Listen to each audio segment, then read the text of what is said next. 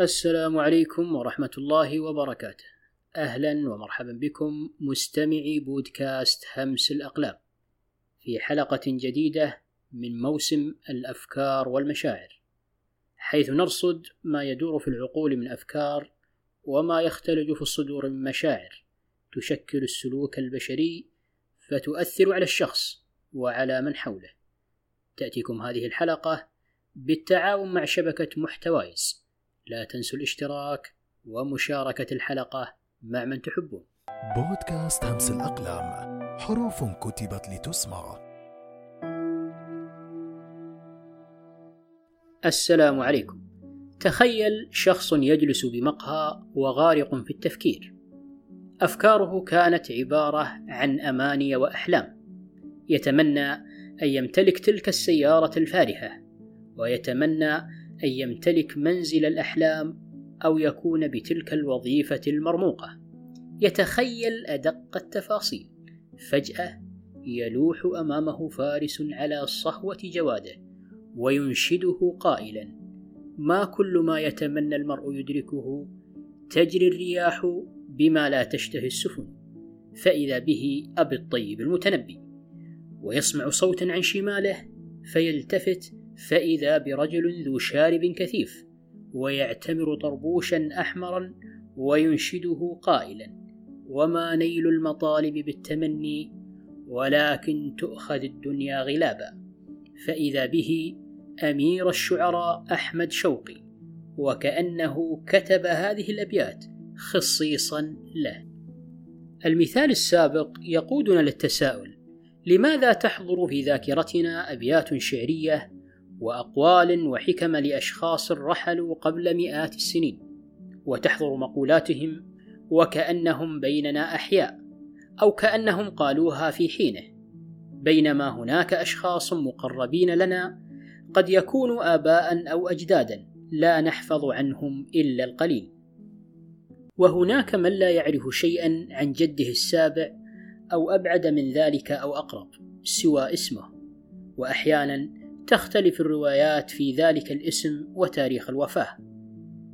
هذا التساؤل يجيب عنه عالم النفس الأمريكي إرنست بيكر في كتابه المثير للجدل إنكار الموت، حيث يجادل بيكر على نحو مقنع بأن الخوف من الموت هو القوة الدافعة الأساسية الكامنة داخل البشر، والتي تؤدي إلى دافع عالمي يتخذه الجميع نحو البطولة.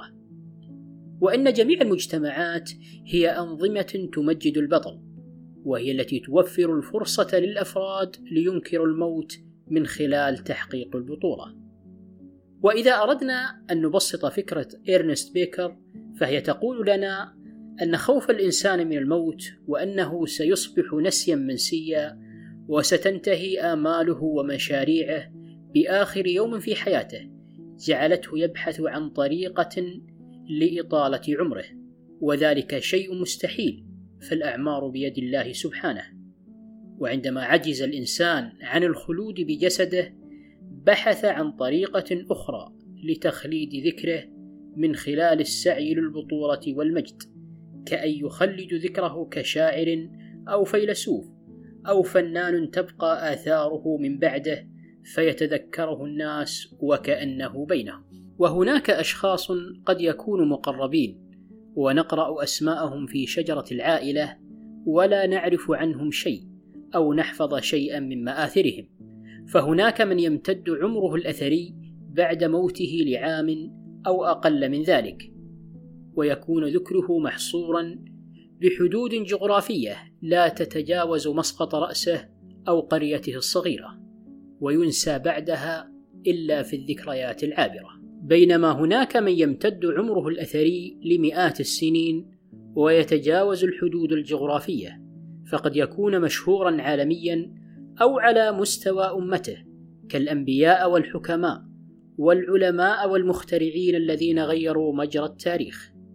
فقد يمتد ذكر الإنسان بعد موته عن عمر لم يتجاوز الثلاثين أو الأربعين مثل الشاعر التونسي أبو القاسم الشابي. الذي توفي وعمره لم يتجاوز الخامسة والعشرين وبقيت قصائده إلى اليوم يتداولها الناس وكأنه حي يرزق. ومن يتهيب صعود الجبال يعش أبد الدهر بين الحفر. وفي المقابل تجد من يموت عن عمر تجاوز الثمانين أو شارف على المئة ولا يفتقده أو يعرفه إلا أقاربه.